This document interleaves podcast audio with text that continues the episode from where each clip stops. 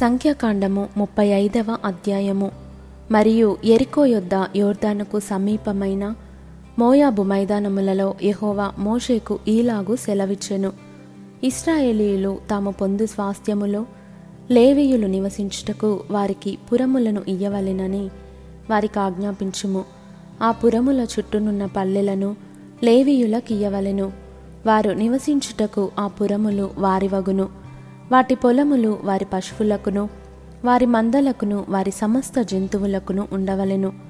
మీరు లేవీయులకిచ్చు పురముల పల్లెల ప్రతి పురము యొక్క గోడ మొదలుకొని చుట్టూ వెయ్యి మూరలు మరియు మీరు ఆ పురముల వెలుపల నుండి తూర్పు దిక్కున రెండు వేల మూరలను దక్షిణ దిక్కున రెండు వేల మూరలను పడమటి దిక్కున రెండు వేల మూరలను ఉత్తర దిక్కున రెండు వేల మూరలను కొలవవలెను.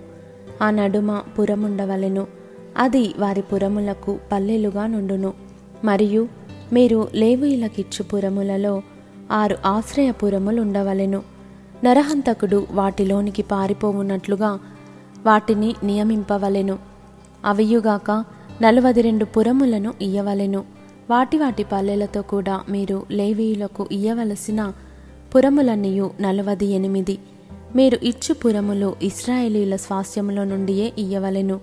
మీరు ఎక్కువైన దానిలో ఎక్కువగాను తక్కువైన దానిలో తక్కువగాను ఇయ్యవలెను. ప్రతి గోత్రము తాను పొందు స్వాస్థ్యము చొప్పున తన తన పురములలో కొన్నిటిని లేవీయులకు ఇయ్యవలెను. మరియు యెహోవా మోషేకు ఈలాగు సెలవిచ్చెను. నీవు ఇస్రాయేలీలతో ఇట్లనుము. మీరు యోర్దాను దాటి కనాను దేశంలోనికి వెళ్ళిన తరువాత ఆశ్రయపురములుగా ఉండుటకు మీరు పురములను ఏర్పరచుకొనవలెను.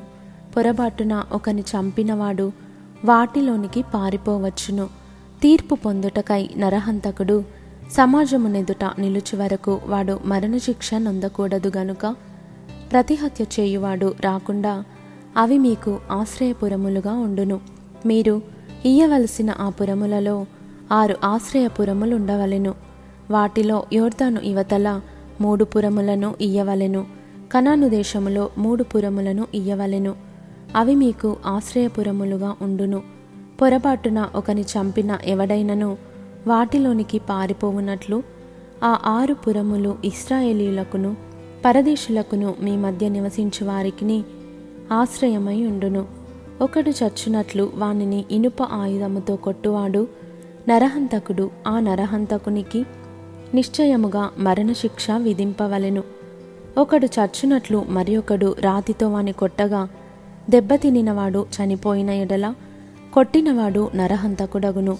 ఆ నరహంతకుడు నిశ్చయముగా మరణశిక్షనుందును మరియు ఒకడు చచ్చునట్లు మరి ఒకడు చేతికర్రతో కొట్టగా దెబ్బతినినవాడు చనిపోయిన ఎడల కొట్టినవాడు నరహంతకుడగును. ఆ నరహంతకుడు నిశ్చయముగా మరణశిక్షనుందును హత్య విషయములో ప్రతిహత్య చేయువాడు తానే నరహంతకుని చంపవలెను. వాని కనుగొనినప్పుడు వాని చంపవలెను. ఒకడు చచ్చినట్లు వాని పగపట్టి పొడిచినను. లేక పొంచియుండి వాని మీద దేనినైనను వేసినను. లేక ఒకడు చచ్చినట్లు వైరము వలన చేతితో వాని కొట్టినను. కొట్టినవాడు నరహంతకుడు. నిశ్చయముగా వాని చంపవలెను. నరహత్య విషయములో ప్రతిహత్య చేయువాడు. ఆ నరహంతకుని కనుగొనినప్పుడు వాని చంపవలెను. అయితే పగపట్టక హఠాత్తుగా వానిని పొడిచినను పొంచియుండక వాని మీద ఏ ఆయుధమునైనా వేసినను వాని చూడక ఒకడు చచ్చినట్లు వాని మీద రాయి పడవేసినను దెబ్బతినినవాడు చనిపోయిన ఎడల కొట్టినవాడు వాని మీద పగపట్టలేదు వానికి హాని చేయగోరలేదు. కాబట్టి సమాజము ఈ విధులను బట్టి కొట్టిన వానికిని హత్య విషయములో ప్రతిహత్య చేయువానికిని తీర్పు తీర్చవలెను. అట్లు సమాజము నరహత్య విషయములో ప్రతిహత్య చేయువాని చేతిలో నుండి ఆ నరహంతకుని విడిపింపవలెను. అప్పుడు సమాజము వాడు పారిపోయిన ఆశ్రయపురమునకు వాని మరల పంపవలెను. వాడు పరిశుద్ధ తైలముతో అభిషేకింపబడిన ప్రధాన యాజకుడు మృతినందు వరకు అక్కడనే నివసింపవలెను. అయితే ఆ నరహంతకుడు ఎప్పుడైనను తాను పారిపోయి చొచ్చిన ఆశ్రయపురము యొక్క సరిహద్దును దాటి వెళ్ళునప్పుడు నరహత్య విషయములో ప్రతిహత్య చేయువాడు ఆశ్రయపురం యొక్క సరిహద్దు వెలుపల వాని కనుగొనిన ఎడల ఆ ప్రతిహంతకుడు ఆ నరహంతకుని చంపినను వాని మీద ప్రాణము తీసిన దోషము ఉండదు. ఏలయనగా ప్రధాన యాజకుడు మృతినందు వరకు అతడు ఆశ్రయపురంలోనే నివసింపవలెను.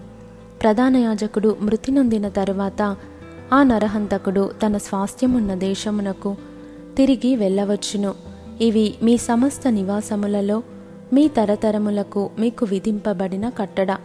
ఎవడైనను ఒకని చావగొట్టిన ఎడల సాక్షుల నోటి మాట వలన ఆ నరహంతకునికి మరణశిక్ష విధింపవలెను. ఒక సాక్షి మాట మీదనే ఎవనికిని మరణశిక్ష విధింపకూడదు. చావతగిన నరహంతకుని ప్రాణము కొరకు మీరు విమోచన ధనమును అంగీకరింపక నిశ్చయముగా వానికి మరణశిక్ష విధింపవలెను. మరియు ఆశ్రయపురమునకు పారిపోయినవాడు యాజకుడు మృతినొందక మునుపు స్వదేశమందు నివసించినట్లు వాని చేత విమోచన ధనమును అంగీకరింపకూడదు. మీరుండు దేశమును అపవిత్రపరచకూడదు. నరహత్య దేశమును అపవిత్రపరచును గదా. దేశములో చిందిన రక్తము నిమిత్తము చిందించిన వాని రక్తము వలననే ప్రాయశ్చిత్తము కలుగును గాని మరి దేని వలనను కలుగదు? మీరు నివసించు దేశమును అపవిత్రపరచకూడదు. అందులో నేను మీ మధ్యను నివసించుచున్నాను. నిజముగా ఎహోవా అను నేను ఇస్రాయేలీల మధ్య నివసించుచున్నాను.